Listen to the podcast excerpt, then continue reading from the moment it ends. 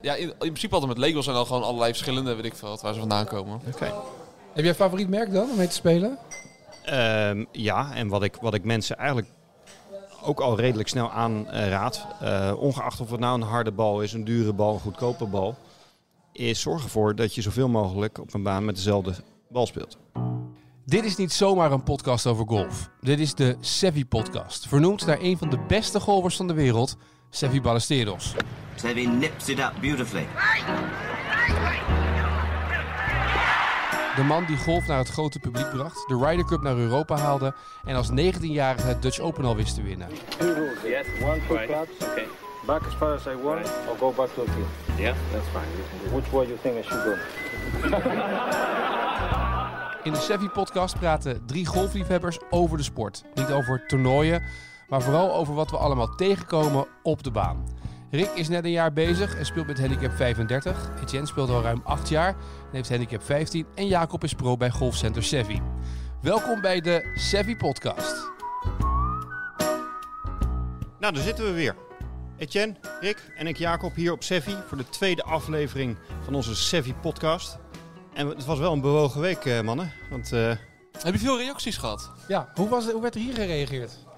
Jij bent hier de enige, zeg maar, die de hele tijd op de golfbaan is. Ja, nou ja, al die mensen hier hebben geluisterd. Een van de meeste reacties die ik kreeg van mensen, die heb ik echt, denk ik, 5 keer horen langskomen. Van, joh, hoeveel van die afleveringen heb je al opgenomen? Ik zeg, opgenomen? Dit is gewoon, weet je, what you hear is what you get. Ja. What you hear is what you get. Ja, dan ga je. Het is lunch nu bij Seve. We zitten gewoon boven. We gaan gewoon beginnen. We gaan gewoon beginnen. Tweede keer. Niks opgenomen. Bijna live eigenlijk. Ja, precies. Ja, we kunnen gewoon camera erop zetten. Kan het gewoon live. Absoluut, absoluut. Maar mensen waren ook, de leslanten waren blij met wat je allemaal verteld hebt, of niet? Het is wel grappig om inderdaad iemand je eigen quote te horen zeggen, alsof hij erbij was. Ja. Hier, toen jij die hole-in-one maakte, toen kennen wij ook, heel vreemd was dat, heel vreemd. Maar ja, dat soort dingen ga je horen en... Ja, leuk. Ik heb eigenlijk alleen maar leuke reacties gehad. Je moet alleen wel even die mensen die je les geeft, die allemaal geluisterd hebben, vragen of ze even 5 sterren beoordeling willen doen om Rick zijn zelfvertrouwen een beetje op te vezelen. Want Rick heeft de hele week, 1,5 week, al loopt hij ermee rond, dat een aantal mensen 1 ster heeft gegeven in de beoordeling in de Apples. Ja, maar weet je wat het voordeel is? Die luisteren nu niet meer. Nou ja, dat weet ik dus niet. Maar een 1-ster beoordeling vind ik niet zo erg. Daar ben ik niet van los te boven. Maar ik weet nu niet waarom, want ze hebben er niks bij gezet. Ik denk het wel. Ik denk dat ik weet waarom. Je hebt natuurlijk in golf een aantal podcasts die allemaal gaan over het spelletje. En waarbij pro's uitleggen wat je moet doen of die gaan in op techniek. En wij zijn voor de recreatieve golfer. Dus weet je, we vertellen gewoon wat we zelf meemaken in de baan, wat we tegenkomen. En dat is net even wat anders. En daar kan je van houden, of niet? De verwachting is anders. Ja. Men verwacht dat Jacob nu eigenlijk alleen maar tips gaat geven hoe ze beter gaan golven. Nou, kan je dat vertellen, ik ben zo'n lesklant. Ik heb tijdens de par 3 challenge, de ijzer 3 challenge, heb ik er geen 1 gehad. Geen 1 tippie. Ja, dat was wel leuk, hè? Daar moeten we het even over hebben. Ja, de afgelopen week, overigens in mijn weer, hè? Voor degenen die het niet gehoord hebben, eerste aflevering, luister maar even terug. Wedstrijd speel je in regen. Zalig vind ik dat. Dus uiteraard, het regende. Allemaal met een ijzer 3. Ja. Het heeft ongeveer, denk ik, iedereen 6 dagen gekost om een ijzer 3 te vinden. Behalve dan Rick natuurlijk, want die heeft een standaard in zijn tas. Ja. Dus die heeft zelfs geoefend. Ja. De avond van tevoren is hij hier. Met je vriendin, volgens mij? Ja, met mijn vriendin. Ja. Met zijn eigen caddy? Ja, die droeg een hele tas en Rick stond alleen maar met een ijzer 3. Dat vond ik ook wel maar waarom bijzonder. Heb je die tas meegenomen? Nou, ik dacht dus, ik raak 20 ballen kwijt en ik kan geen 20 ballen in mijn zak stoppen. Dus ik neem gewoon die tas mee. Dus je hebt je vriendin meegenomen om die tas te sjouwen? Nee, voor de gezelligheid. Was zo gezellig. Maar je raakt toch nooit een bal kwijt? Ik moet heel eerlijk zeggen, het ging die avond dat ik ging oefenen, ging het eigenlijk echt voor geen meter. Dus ik heb 2 holes gespeeld. Daarna dacht ik, nou, ik doe nog wel even putten ermee om daarmee te oefenen. Maar die challenge was nog wel redelijk oké. Nou, dat moet ik zeggen. Het was even inkomen. Want ik heb dus echt geen bal geslagen, nog nooit met een ijzer 3. Maar als je op een gegeven moment een beetje door hebt... Een beetje hybride ben jij. Ja, ik ben hybride, ja. Maar als je ziet als je eenmaal een beetje door hebt hoe je ermee moet putten. Want dat is het allermoeilijkste, denk ik. Dat chipje, maar vooral dat putten. Waar je dan moet raken, wat je moet doen. Maar uiteindelijk, ja. Ja, mooie bal. Oh, kijk eens. Ah, mooie bal, Rick. Netjes hoor. Kijk eens. IJzer 3 gaat laag, hè? Ja, te laag. Hij is prima. Het is gek, hè? Met 1 club over een baan lopen. Caddy. Ja, dit al, nee. Ja. Dit doet hij anders nooit. Dit is echt niet. Mooi onder de hol gehouden ook. Ah! Oh, hij maakt wel een par, hè? Nou, 2 parretjes en een dubbel bogey. Dat is 6, dus wij samen 6 en dan eet jij nog. Ja hoor. Komt er wel op neer, hè?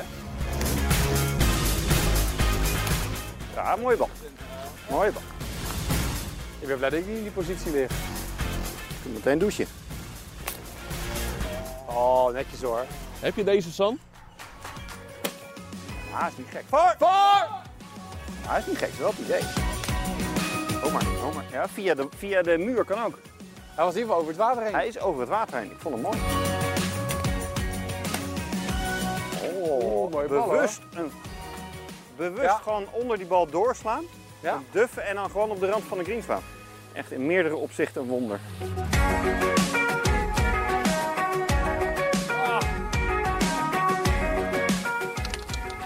Jongen. Ja, thanks. Leuk, dat is leuk. IJzer 3 Challenge. Lekker clubpie. Ja. Mensen kunnen het ook terugzien trouwens. Het filmpje staat live op onze Facebookpagina. Ja. De Seve podcast, de Facebookpagina kan je terugvinden.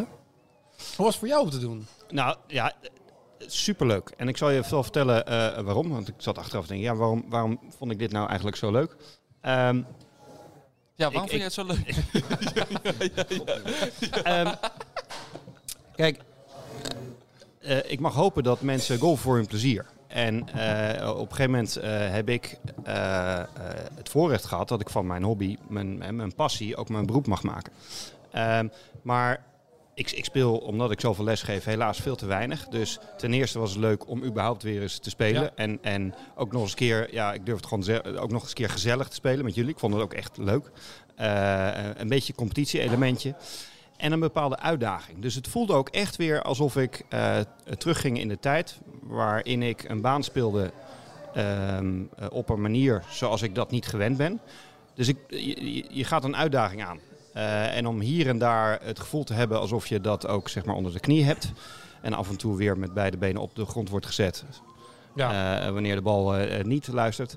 Ja, dus eigenlijk, het gaf mij gewoon weer het oude echt, golfgevoel terug. En dat vond ik superleuk. Ik zag op Facebook de quote voorbij komen van Jordan Spieth. Deze week opgenomen tijdens de eerste wedstrijd van de PGA Tour. Dan een interview met hem gedaan. En die zei eigenlijk dat hij terug moest naar het gevoel van het golven. Dat je weer als kind de baan in gaat en dat je weer dingen mag doen. En dat had ik er ook mee. Fun. En je zag gelijk trouwens dat het toernooi ging best aardig met hem afgelopen week. Ja. Maar dat gevoel van fun, dat had ik ook. Maar het is gewoon het ontdekken, het nieuwsgierig zijn. Het ook loslaten van het willen scoren. Ergens natuurlijk wel om een beetje te bewijzen dat je allemaal kan golven. Ja, dat zeg je alleen omdat jij op de eerste hole... Hoeveel had je op de 6. Eerste hole? Een 6. Ja. En jij, Jacob? Ja, iets minder. We hadden samen ook 6. Maar goed, iedereen had zijn hoogte en zijn dieptepunten. Laten we daar verder niet over hebben. Hij is bang dat we zeggen dat hij als enige bal kwijt is geraakt, hè? Ja, daar is de enige reden waarom hij dit zei. Ja. Nee, maar het is echt een beetje spelen met een club. Exact, en met een... exact. Dat vond ik zo leuk. Ja. Eigenlijk is het ook gek om te beseffen dat je dat eigenlijk bijna nooit doet. Hè? Dat je eigenlijk alleen maar bezig bent met die scoren, met proberen die par te maken of 2 boven de baan te lopen. Rick, 7 boven de baan. Nou ja, in die zin wordt het gewoon weer even teruggezet op hetgeen waar het spelletje om gaat. Ja. Ja, ik vond het superleuk. Maar wel, Seve deed het dus vroeger altijd, ging hij met de IJzer 3 oefenen, maar... Ik heb dit nu gedaan en ik heb niet heel erg het gevoel dat ik denk... als ik dit nou 12 keer achter elkaar zou doen... word ik per se een veel betere golfer. Je leert nog met elke club omgaan? Het is niet dat ik daarna ga denken... ik sta aan de bunker, ik pak nu mijn IJzer 3. Nee, dat niet. Maar ik weet zeker dat jij op een afslag hebt gestaan... en veel beter bent gaan kijken hoe je dit gaat spelen. Dus het kijken, het visualiseren van een schot... Ja. En vervolgens het kunnen aanpassen aan dat schot... Via techniek, want dat is wat je doet. In plaats van dat je, tenminste daar ga ik onmiddellijk van uitrekenen... in plaats van dat je zomaar een bal slaat. Ja, kan je me maar niet voorstellen. Dat je er echt over gaat nadenken. En dat je van tevoren gaat bedenken, ook omdat je maar één kans hebt... wat golf dus weer is. Hoe ga ik dit doen? En dan de kick krijgen dat het lukt. Dus we hebben allemaal... bijvoorbeeld hole 9 hier op Seve is 83 meter. Over water naar een klein greentje met out of bounds achter de green. Ja. Met een IJzer 3. Dus we hebben allemaal moeten nadenken... hoe gaan we ervoor zorgen dat die bal snel genoeg stopt. Ja. En we lagen allemaal volgens mij binnen een meter van de green... of op de green. Ja. Ja, ik was ook verbaasd. Ja, wij ook hoor. Ja. Nee, maar dat is het, weet je. Dat is het leuke aan die... En weet je, het zou bijna te mooi zijn als we nou ooit genoeg luisteraars hebben dat we gewoon één keer een IJzer 3 challenge kunnen organiseren voor de luisteraars. Dat zou toch goud zijn? Ja. Dat iedereen gewoon, dat we dat... Ja. Ik weet niet of we dat moeten gaan doen, of mensen dat leuk vinden of niet, maar dat we één keer gewoon een dag organiseren. Misschien kunnen ze 5 sterren beoordeling geven en dan het erbij zetten. Dat leuk zie je dat? Ja, het hij is echt maar bezig met geweest. Sterren. Wat is dat? Ja, hij wil gewoon... Het zit hem in de beoordeling. Hij voelt, hij vindt het niet leuk dat mensen zijn die 1 ster geven. Je zit hier je best te doen. Nee. Joh, als wij het naar ons zin hebben. Ja, ik denk dat dan... Ja, maak je niet druk. Maar het zou tof zijn als dat we een keer voor elkaar gaan krijgen. Dat we ergens in september of oktober zo'n echte... Gewoon de echte Seve par 3 challenge voor iedereen. Dat zou toch goud zijn? Ja. Overigens, voordat we het over ons thema gaan hebben van de dag. Want vorige keer hebben we besloten dat het over de putter gaat. We hebben ook de foto van onze putters op Facebook gezet. Er werd weer gegolfd op televisie. Hebben jullie gekeken? Ja, over putter gesproken. Dat is wel hetgene wat me het meest opviel. Nou hè? Een collega van mij zei net van wedstrijdritme. 2 putjes. Echte horseshoe. Ja. In Texas notabene. Erin en eruit. Cruciale momenten. Ja, 17 Schaufele. Ik zag het ook gebeuren. Ik zat te kijken. Maar ik bestempel dat bij mezelf, als ik dat hierop mag betrekken, als pech. Ik zeg dat tegen mijn leerlingen. Jij bent er één van. Dus je hebt gewoon heel goed opgelet. Hè. Op een golfbaan heb je of pech of je bent heel goed. Ja, in plaats van dat je mazzel hebt. Nou, zeggen we ook bij de cursus zelf. Maar van Jacob. Dit is wel hele dure pech. Dat is dure pech. Ja, dit is hele dure pech. Maar ik had sowieso wel het idee dat... is dat wedstrijdritme? Want op een gegeven moment na 4 dagen spelen op die baan... en ze hebben daar woensdag ook al een rondje gelopen, toch? Dan weet je toch hoe die greens lopen. En... Ja, maar ik denk het onder druk staan... dat kun je niet op die manier trainen. Nee. Ja, en binnen put je natuurlijk niet... als jij binnen aan het golf bent, indoor. Tenminste, nee, je bedoelt op die Trackman toernooi. Nee, daar niet. Maar ze zullen er echt wel op getraind hebben. Maar je had het net over Jordan Spieth. Die maakte... Niet op de laatste dag, ik weet niet op welke dag, maakte hij een 4-put van vrij korte afstand. Waarbij hij zei, ik voel dat ik te weinig getraind heb op de korte puts onder druk. Ik heb dat gevoel even niet. Ja, en als dat op zo'n cruciaal moment gebeurt met zoveel druk. En we zullen natuurlijk nooit weten, want dat zullen de jongens niet zo snel toegeven. Was het druk? Er komen zoveel factoren bij. Maar op dat moment is het wel het meest... Weten ze dat zelf, denk je? Weten ze zelf dat het door de druk kwam? Ja. Toch? Nou, het fascinerende was bij Schaufele, die miste hem op hole 17. Die had de hole daarvoor een gigantische lange put gemaakt om in positie te komen. Waarbij hij met een paar parretjes had hij in de play-off gestaan. Ja. En er ging mis. En Morikawa, die was uit positie, slaat een pitch, denk van 1,40 meter tot binnen die meter. Briljant schot onder druk. Dus blijkbaar kan niet wel. Dus ja... Was het druk, ja. Weet je, als iemand, en die zijn er ongetwijfeld geweest... als er mensen zijn geweest die op hole 3 van dag 1 ook zo'n putje hadden gemist... ja, dan hadden we het niet over druk gehad. Dus ik vind dat het is moeilijk. Ja, veel moeilijk. Maar wat gebeurde er met McRoy? Want ik tunede later in...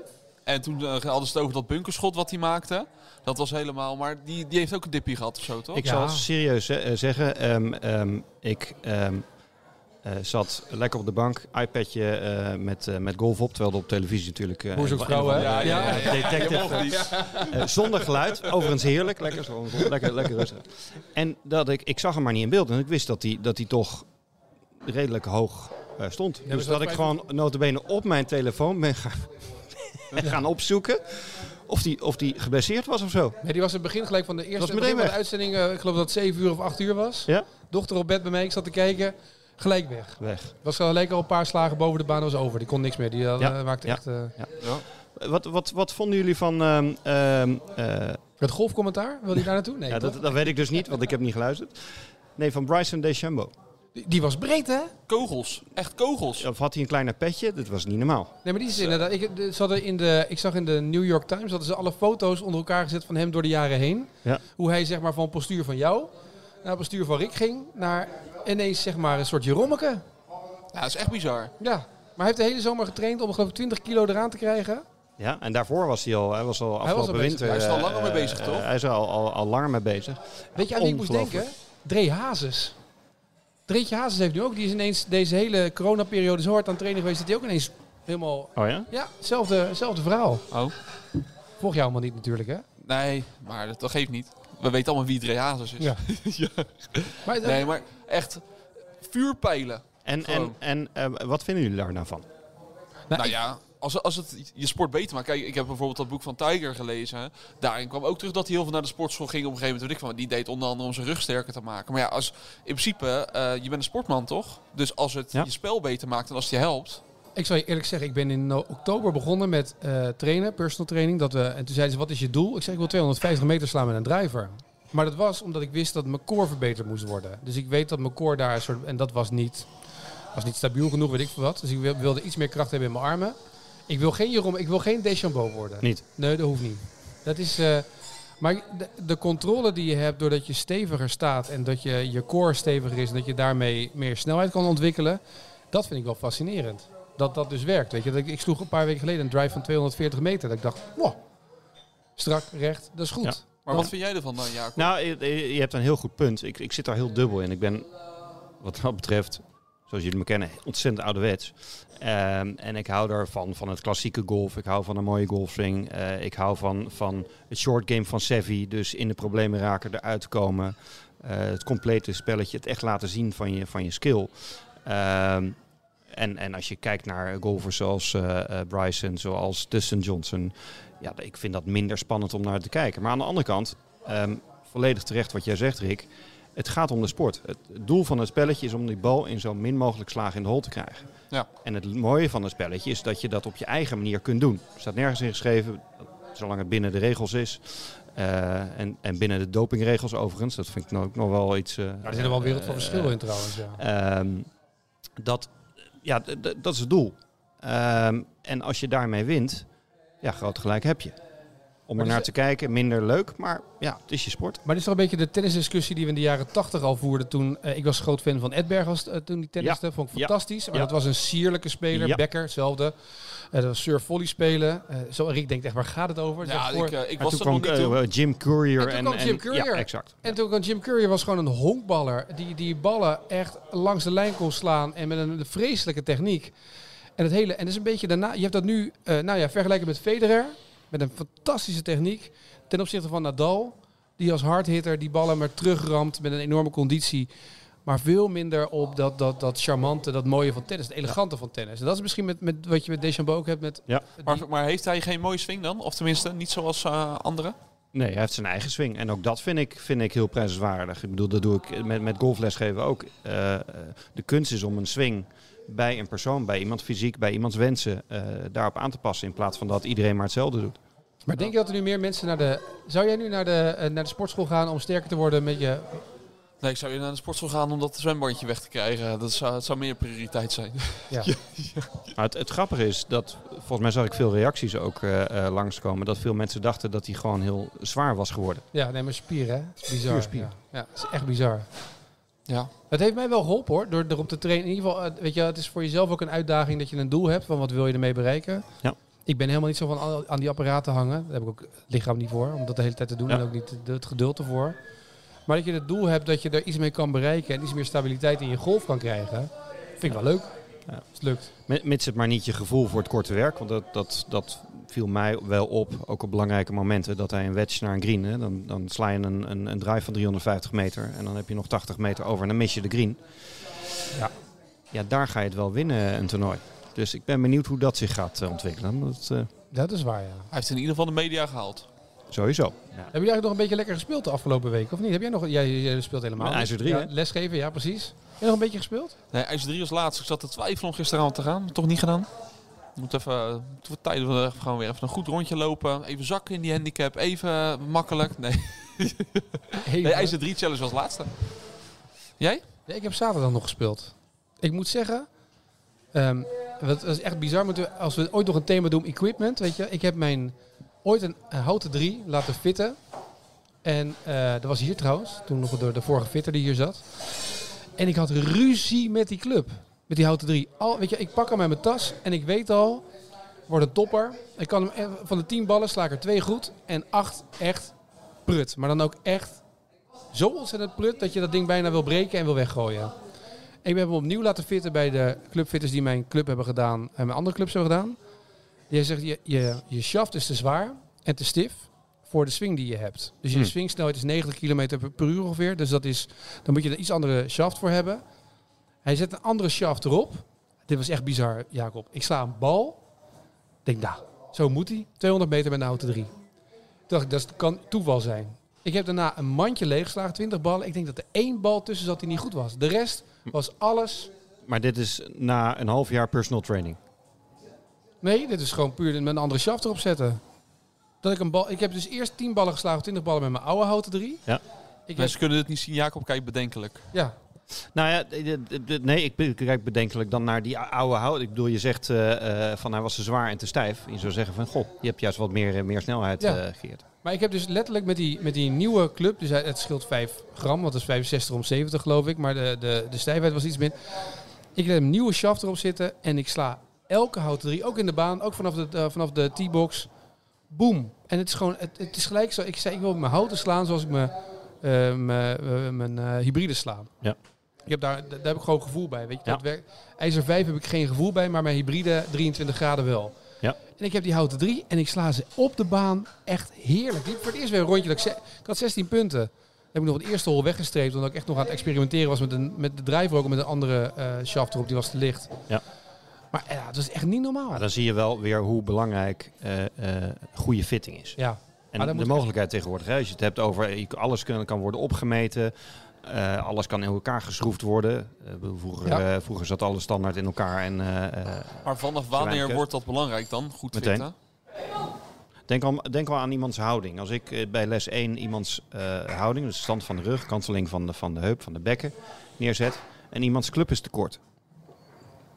Ja, dan kan hij geen goede houding innemen. Maar als je clubs in principe de goede lengte hebben, dan is het toch niet erg om te beginnen. Het is echt wel een apart thema bijna. Nee, hoeft niet erg te zijn, maar je kunt niet één club voor iedereen... nee, precies. Nee, dat geloof ik niet. Maar dat is echt wel bizar om te zien. En vanaf dat moment liep ik ook een rondje inderdaad. Nou, ik liep echt 3 parren geloof ik. Ik liep heerlijk, 16 punten. Ik dacht, nou, daar kan ik mee thuiskomen. Als ik die eerste hol niet gestreept had, gewoon mijn handicap geloof ik. Maar weer 16 punten. Ja, en weer een tiende omhoog.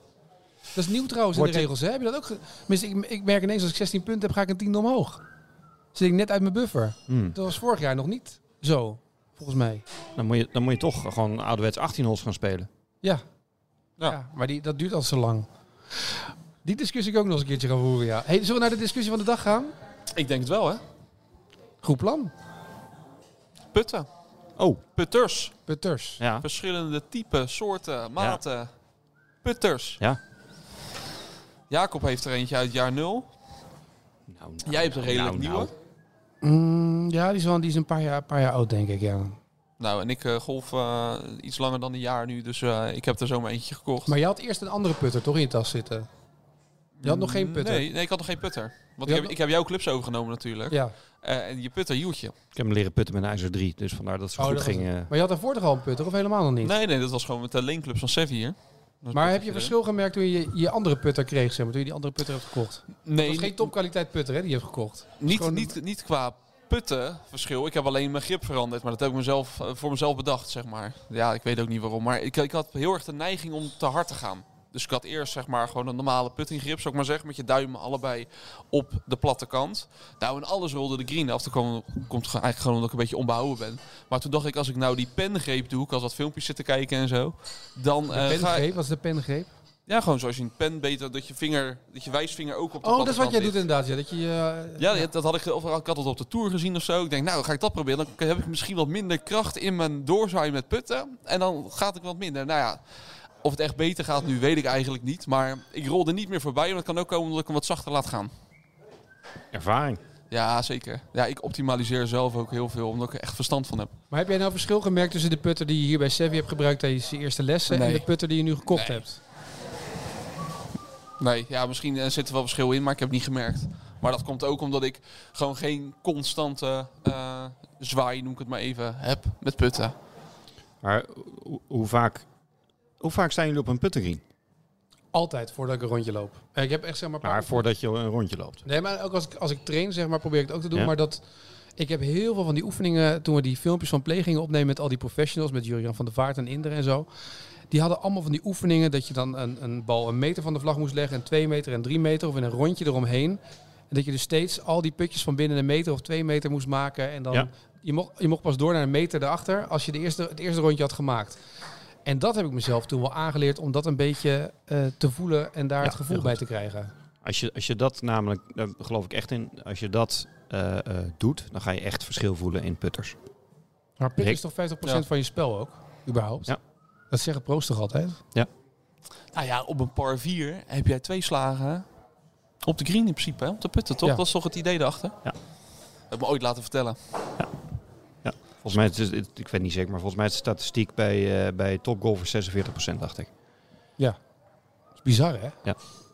Ja. Daarvoor zeggen ze altijd dat je als je een set... Je kan een set kopen, maar koop gewoon een standaard set. Maar koop een goede putter in het begin om dat gelijk goed te leren. Nou, en daarom ook mijn vraag even aan jullie van hoe vaak zijn op een puttergreen? Want we zijn hier op Seve, we hebben een hele mooie driver range. En ik zie vanaf hier weer behoorlijk wat mensen op de driver range staan. Maar ik vermoed zomaar dat als we naar buiten lopen en we hebben hier 3 oefengreens... Dat ze op één hand te tellen zijn. Ja. En waarschijnlijk krijgen ze dan nog les ook. Ja, ja. Terwijl jij zegt van ja, het is nagenoeg de helft van het spelletje. Ah, ik oefen tegenwoordig wel wat vaker. Maar in het begin deed ik dat inderdaad echt nooit. Dan dacht ik, nou laat ik eerst maar eens die bal gewoon onder 100 meter weg chasen. Maar dat gevoel dat je hebt met je putter, dat is heel gek. Ik weet dat de standaard putter die ik ooit had in de set. Nou weet je, dan put je mee en dan denk je, oh ja, totdat je gaat putten. Mijn eerste putter die ik heb gekocht was in Amerika. Was op vakantie in Florida. Zo'n golfwinkel. En dan hadden ze echt enorme rij met putters staan. En dan hadden ze dan een mooie zwarte voet. Van pinkputter was dat. Ja. Ik dacht, nou, die weet je, $100 was het. Prima, weet je wel. Die neem ik mee. Dit voelde goed. Ik had er een paar... inderdaad ook weer die stomme dingen met die achterkant die zo breed was als de vorige keer zei. Foei lelijk, die wil ik niet hebben. Dat had je. Ja, ik had gewoon zo'n pinkputter. En dan zo'n zwarte voet. Zo'n dunne, smalle voet. Ah, oké, wel dunne. Ja, ik wil geen vlammen erachter hebben en zo. Ik wil niet, dat vind ik echt helemaal niks. En toen, dat was de eerste putter die ik kocht. En toen heb ik ooit een rondje gelopen in Assen. Ik was op zo'n golfvakantie met mijn vriendin. En dat is een golfvakantie naar Assen? Ja, je hebt daar, gingen we naar het oosten van het land, gingen we naar Assen. Dat was toen al in de coronatijd. Ja. En toen hadden we daar een putter. En dat was zo'n Anser putter volgens mij ook. En die had ik dan, die was €300 of zo, die putter. Ja. En ik speelde met die putter. En ik kwam die baan af. Ik zeg tegen mijn vriendin, het is dat die €300 is, maar ik zou hem zo inpakken. Omdat het gevoel zo... Het was zo raar om te omschrijven dat je denkt, wow, weet je, elke put is... Nou, het grappige, mijn putter staat er inderdaad op Facebook onder, want dat hadden we beloofd. En die is inderdaad net zo oud, hadden we, waar we achterkomen, als Rick. Zo oud. Maar in de tussentijd heb ik echt wel meerdere andere putters gehad. Want ja, het gaat toch, als de bal niet luistert, dan ligt het aan de putter, niet aan jezelf. En ik denk dat ik de afgelopen 20 plus jaar zeker 4 andere putters nog heb gehad. Maar iedere keer weer binnen een jaar terug naar die oude. Maar hoe duur was deze putter toen je hem kocht? Het was in Amerika, ik denk $100 of zo, $120. Ja. Hij wordt nog steeds gemaakt. Maar is niet, wel. Ja. Net zoals jouw Ping Anser bijvoorbeeld, wordt ook nog steeds... het is toch gewoon vertrouwen dan? Absoluut. Ja, maar dus op het moment dat mijn vertrouwen weg of waren het hele andere nam ik even iets anders die je hebt gehad in de tussentijd? Ook. Ik ga toch dingen proberen. Ja. Ja. Ik heb toen die putter gespeeld. Ik heb hem niet gekocht. Dus ik heb deze die ik nu heb ik uiteindelijk hier gekocht. Delfland of ergens heb ik gekocht. Ik ben heel lang op zoek geweest naar dat gevoel van die putter. Ja. En deze was dus niet gelijk €300. Het vond ik onzin om dat uit te geven aan een putter. Ja. En met deze putter die ik nu heb, heb ik echt wel het gevoel... Oh ja, weet je, hier kan ik het gevoel mee maken. Ik weet waar ik hem moet raken. Ik weet wat ik moet doen. Welke snelheid ik mee moet geven. Ja. Maar het is zo gek om dat te ervaren. Als ik wel eens met een andere putter speelde, ik denk... Waar je ook rekening mee moet houden, dus even los van de putters... maar wel voor putten belangrijk. Spelen jullie altijd met dezelfde bal? Ik speel met... Nee. Leekbals. Ja. Dus dat zijn niet je speelt nu met 10 ballen sinds deze week? Ja, nee, sinds vanochtend. Vanaf nu put ik alles uit. Ja, we hebben 10 ballen besteld. Een stuk of hoeveel zijn het? 10? Ja, hoeveel zit er in een dozijn? Wat is dit nou weer? Nee, maar dat is... Nee, maar ja, in principe altijd met Legos zijn al gewoon allerlei verschillende, weet ik veel, waar ze vandaan komen. Okay. Heb jij een favoriet merk dan om mee te spelen? En wat ik mensen eigenlijk ook al redelijk snel aanraad, ongeacht of het nou een harde bal is, een dure bal, een goedkope bal, is zorg ervoor dat je zoveel mogelijk op een baan met dezelfde bal speelt. Dat probeer ik altijd met dezelfde bal. Ja, maar mocht je dan per ongeluk een bal op hol 4 bijvoorbeeld kwijtraken, dat je dan wel eenzelfde type bal pakt. De hardheid en dus je gevoel, put is natuurlijk heel veel gevoel, heel veel snelheidsgevoel. Als je start bijvoorbeeld met een hele zachte bal, die misschien heel fijn is, en die is ervoor gemaakt om grip te hebben. Ook met putten, om controle te hebben, afstandscontrole. En volgens sla je hem per ongeluk weg. En je pakt daarna, doe je een graai in je tas en je vindt een knoertharde knikker. Die gaat lekker hard. Ook met putten gaat hij hard. Dus je gevoel voor put is weg. Ja. Met dezelfde putter. Ja. He, dus dan heeft zo'n al die oefeningen voor een ronde hebben ook geen zin meer. Je gevoel is weg. Je speelt met een hele andere bal. Ik bedoel, bij andere balsporten is het vrij logisch dat je dan toch wel met dezelfde type bal speelt. En voor veel amateurgolfers blijkbaar niet. Nou, dat is echt voor mij zo'n... Het was voor mij ook een eye-opener toen een grote golffabrikant hier kwam. En toen vroeg een collega van mij van... joh, welke type bal raden jullie nu het meest aan? En toen zei hij, joh, het maakt niet uit, al is het van een supermarktketen, als het maar dezelfde bal is. En dat vond ik zo'n eerlijk antwoord. En het klopt. Ja. Ga maar gewoon op een puntengreen met verschillende soorten ballen. Met een druivereensbal er bijvoorbeeld bij, waar je niet mee mag spelen. Maar dan voel je dat hij zo anders is. En je voelt ook letterlijk en je gaat merken dat die bal zo anders gaat wat snelheid betreft. Dus de leekbos is goed, dat is prima. Maar zorg er dan wel voor dat je naar dezelfde ballen vist. Ja. Ik vind vooral zeg maar dat het zo frappant dat er mensen zijn die ook van die hele lange clubs en zo hebben. En dat het verschil zo, ook een grip en dat soort dingen. Ja, DeChambeau heeft dat, toch? Onder andere, zo'n lange. Nou, die pakt hem ook zo raar beet. Die met name de hele stand van de shaft is compleet anders. Maar die is natuurlijk zo breed. Ja, dan moet je wel. Die krijgt zijn armen niet meer bij elkaar. Vroeger hield hij veel lager vast, maar ja. Dus nu... Het wordt steeds sneller een bellyputter. Ja. Nee, jongens, dat is zo ongelooflijk persoonlijk. Maar iemand, even serieus. Iemand die, als je op de golfbaan loopt... Ik zie mensen wel staan, die hebben zo'n hele lange putter. Dat doe je toch omdat je belangrijk gevonden wil worden. Omdat je gezien wil worden. Want anders gaat echt niet iemand zo'n hele lange putter kopen, toch? Nou, zo, je staat wel voor lul als je het putje mist met zo'n putter. Dan denk je, dat heb je helemaal zo'n ding. Hè? Ja, maar het is toch zo? Je hebt gewoon, je kan, elke putter heeft zeg maar een soort standaard maat. Dan heb je iemand lopen... die zo'n enorme uitschuifstok onder zijn armen heeft ineens naar boven. Dat doe je toch om gezien te worden? Dat dubbel ingezet worden. Dat is ook zo'n netje om te vissen uit dat water. Dat soort... Maar dat doe je toch niet omdat je denkt... Goh, dat misschien een 1,5 meter putter. Ja, dat is om afstand te houden, ja, nu. Maar dat heb je toch gekocht omdat je het belangrijk vindt? Dat doe je toch niet omdat... Nee, dan wil je serieus genomen worden. Er is geen golfwinkel waar ze dat verkopen zomaar. Je bent wel met je sport bezig als je zo'n ding hebt. Ja, echt onzin. Ja, het is te makkelijk. Ik begrijp wel wat je bedoelt, maar het is te makkelijk. Het is te makkelijk. Je hebt een lesklant, zeg. Ja, klopt. Ja. Hij heeft hem net aangeraden gisteren. Ik verkoop ze, ik krijg provisie op. Nee. Die geeft u 1 ster. Nee. Kijk, golfers zijn er sowieso, dat ben ik echt helemaal met je eens, om zichzelf op de golfbaan, willen zichzelf nog wel eens voor de gek houden. Ja. En zichzelf... Maar goed, vorige week hadden we het erover. Iedereen voelt zich op de golfbaan wel eens Tiger Woods, dus... Nee, dat zeiden we tijdens de IJzer 3 Challenge. Oh, ja. Ook nog. Ja. Toen riep die bal omhoog hier onder de borstjes had. Weet je nog? Geen idee waar je het over hebt. Ja. Ik ook niet. Dus iedereen... Zit het in hun hoofd dat zij denken dat wanneer zij met die putter... Ja. Maar dat snap ik wel. Maar je bent nu iets aan het goed. Maar mensen zien dus... Kijk, dat een golfer op de Europese Tour aan het onderzoeken is naar zijn clubs... of op de PGA Tour... Nou, hoe die moet putten en hoe die het beter kan doen. En dat iemand dat dan bedenkt. Zo, DeChambeau is geloof ik uren daarmee bezig met al die kleine dingen. Oké, weet je, die wil ik je geven dat je dan met zo'n rare putter loopt. Maar een amateur met handicap 32, Jacob, hoeft toch niet een stok te hebben die 7 meter uitschuifbaar is om daarmee te putten. Als hij daar plezier van heeft, dat is toch prima? Maar dat heb je toch bedacht?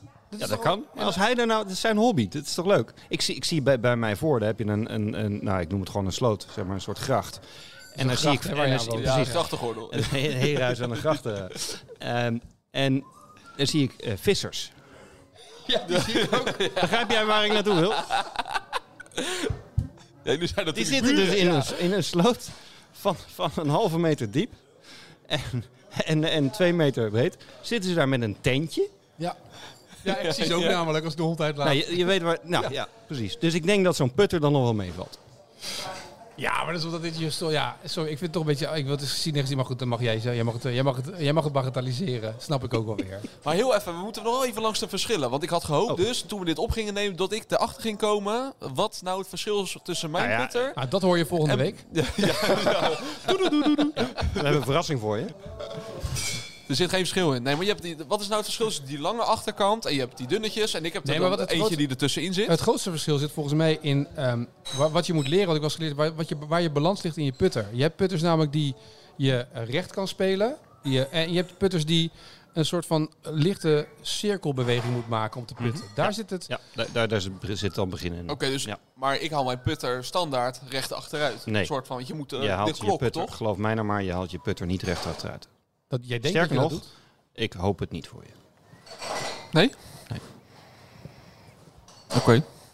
Nee. Ik hoop voor jou dat je beweging vanuit je bovenlichaam komt. En zolang jij niet in een volledig horizontale positie, zoals Michelle Wie. Ja. Heb je dat wel eens gezien? Ja. Michelle Wie. Michelle Wie. Ze zien last van de rug. Die heeft een tijd lang echt in een volledig horizontale positie met de rug gestaan. Om ervoor te zorgen dat ze op die manier een zo recht mogelijke beweging kon maken. En anders zal die altijd een fractie naar binnen toe gaan. Ik bedoel, zet maar, je hebt er in coronatijd genoeg tijd voor gehad. Maar kan je nu ook doen als het regent. Als je binnen staat met je putter tegen een plint aan. Stel, je hebt een heel mooi huis, Rick. Ja. Precies. Ja. Tegen een plint aan. En je maakt je beweging naar achter. Dan zou je zien dat je putter al snel niet meer tegen die plint aan blijft zitten. Terwijl je zou zeggen van, joh, die putter die volgt die plint de hele tijd. Gaat hij niet doen. Oké. Maar misschien is het idee, want ik heb toevallig een clubfitter hier heel dicht in de buurt, heb ik geïnformeerd dat wij hiermee bezig zijn. Ja. Misschien is het leuk idee is dat wij met Rick inderdaad gewoon verschillende putters... dat is wel leuk. Dan hebben we daar de challenge voor volgende week. Hebben we gelijk weer voor de volgende keer dat Rick nu een paar dingen gaat doen. Dan kunnen we kijken een heel klein beetje naar de techniek. Ja. Dus inderdaad, op basis waarvan beslissies. Ja. En ook wat jij zegt, van, ja, dat verschil voel ik toch niet. Ben ik benieuwd of jij nog steeds die mening hebt of je inderdaad geen verschil voelt. Oké. Nou, dan kunnen we dat gelijk doen. Lekker de put-challenge. Even één ding trouwens wat ik met put altijd wel heb. Merken jullie ook als je staat bij de bal en je wil naar achter gaan. Als het eerste moment dat je naar achter gaat, en dat is niet zeker genoeg, dat je eigenlijk een prut-put hebt. Je weet al op het moment van naar achter gaan, dat is hem niet, of wel? Ben ik nou de enige die dat heeft? Nee, nou, ik hoor het vaak van ik heb het zelf nooit natuurlijk. Nee. Maar ik hoor het vaak van mensen die... Maar dan komt dat je altijd een hole-in-one slaat natuurlijk. Ik heb het niet nodig. Uit de drie. Nee, dat ze zeggen, wanneer ze een achterzwaai maken, ja, ik zie hem zwabberen. Hoezo zie je dat? Hoezo volg je überhaupt je putter in de beweging naar achter? Hoezo heb je door dat die zwabbert? Ja. Nee, maar het zit hem in dit moment, zeg maar. Dus ik probeer het uit te beelden terwijl we nu met mijn telefoon... Ja. Dus ik zet mijn putter neer. En als ik weet dat ik mijn putter, dat ik de beweging maak, gewoon in één keer naar achter... Ja. Is er niks aan de hand. Maar soms dan blijft hij zo'n beetje half haken in dat gras. Ja, en je voelt het. En dan voel je dat er zit zo'n... Wat je ook wel eens als je in het hoge gras ligt met je bal, dat je dan naar achter gaat, dat je voelt dat hij een beetje blijft haken. Ja. Dat moet voor mijn gevoel... Dat klinkt echt heel autistisch als ik dit zeg. Het moet een strakke... een rechte beweging zijn eigenlijk. En als het dan niet is, dan weet ik al, geen vertrouwen. Heel stom is dat. Eigenlijk moet ik dan stoppen. Maar dan moet je stoppen. Ja. Of les nemen. Ja, dat kan ook. Ja. Maar wat ik ook wel vind, sommige mensen die zie ik wel eens vaak voor me, want ik ben zelf, dat wil ik altijd graag zo snel mogelijk door. Maar die lopen de hele green af. En ik snap dat je je put moet lezen. En ik van, die lopen de hele green af om nou te kijken hoe die lijn loopt. En hem dan missen bedoel je? Je kan ook doorslaan daarin dat soort dingen soms. Dus dat gevoel heb ik dan. Dan denk ik, is jouw rondje zo belangrijk? Nou, je speelt geen wedstrijd. Dat je daar 5 minuten mee bezig moet zijn, is toch leuk? Die vraag krijg ik ook. En ik vind dat rondjes tegenwoordig inderdaad veel te lang duren. Ook omdat ze net doen alsof ze Tiger Woods zijn en 3 kwartier lijn lezen. Ik vind de concentratie voor de put vind ik heel belangrijk. Ik vind de routine heel belangrijk. Ik vind het lezen van een green heel belangrijk. Maar wat mij bijvoorbeeld opvalt zijn een aantal dingen. Je hoort je tas neer te zetten in de richting van de volgende hole. Nou, mensen die zijn dan vogeltjes aan het kijken of zo. Maar wanneer je langs een green loopt, kun je dus al even kijken hoe jij denkt dat de green gaat lopen. Dat hoef je dus niet daarna nog eens 600 keer om die bal heen te gaan. Of omheen te gaan lopen. Punt 2 zijn mensen bij hun eerste put van een meter of 10... zijn ze een uur lang bezig om de richting te bepalen. Terwijl volgens mij het idee is, zou ik zeggen, om eerst die bal in de buurt van de hole te krijgen. Dus meer met je snelheid bezig te zijn. Ja. Dan putten ze hem 1,5 meter tekort. En dan raffelen ze de tweede putje snel af. Die lezen ze dus niet meer. Die gaat natuurlijk mis. Kost nog meer tijd. Ja, of als je maat aan het putten is, kan je ook alvast kijken. Absoluut. Zolang je niet door zijn lijn bonjourd. Oh, ja. Dit zitten een beetje gedragsregels. Ik hoor alweer, we hebben genoeg thema's. Typisch dat het van Rick komt trouwens. Ja. Mogen we trouwens nog, want we gaan afronden, want we zitten aan de tijd. We hebben volgende keer weer een nieuwe. Moeten we nou nog eens in de 2 weken deze podcast gaan doen? Of hebben we zoveel te bespreken dat we elke week zouden moeten? Of zouden we dat moeten vragen aan alles? Ik wou net zeggen, dat ligt aan die 1 ster, denk ik. Ja. Nee, maar... Ja, ik vind het leuk om het iedere week te doen op zich. Alleen moeten we ook nog tijd overhouden om te gaan golven. Kijk, om een podcast op te nemen als je eigenlijk de week ervoor niet hebt, niks hebt gedaan, dan wordt het misschien een beetje... Nou, we houden het nog even aan, eens in de 2 weken. Maar als mensen nou als het echt heel leuk gaan vinden, en dan moeten we misschien over nadenken om het elke week te gaan doen. Niet schrikken als je ons vaker kunt beluisteren. Nee, precies. Lijkt me een goed plan. Moeten we een mailadresje aanmaken of zo? Ja, is goed. Voor vragen, dingen, weet ik wat. Want ik kreeg er net al een vraag van de luisteraar. Die had gehoord dat Jacob een klojo was in de vorige podcast. En die had het over een boom tegen mij. Hij zegt, dat moet je even vragen. Dus dat is al vraag 1. Dat was dan gewoon persoonlijk, maar als we een mailadres hebben. Oké, nou wat is dan mailadres? De sevipodcast@gmail.com? Ja, bij deze. Sevipodcast@gmail.com. De Sevi of Sevipodcast? Sevipodcast. Sevipodcast@gmail.com. Nou, en dan nu sluiten we af met het verhaal van de boom van Jacob. Of houden we dus cliffhanger voor de volgende? Want dan weten we zeker dat die luisteraar volgende keer ook weer gaat luisteren. Goed punt. Volgende week. Cliffhanger. Over 2 weken. Hoi hoi.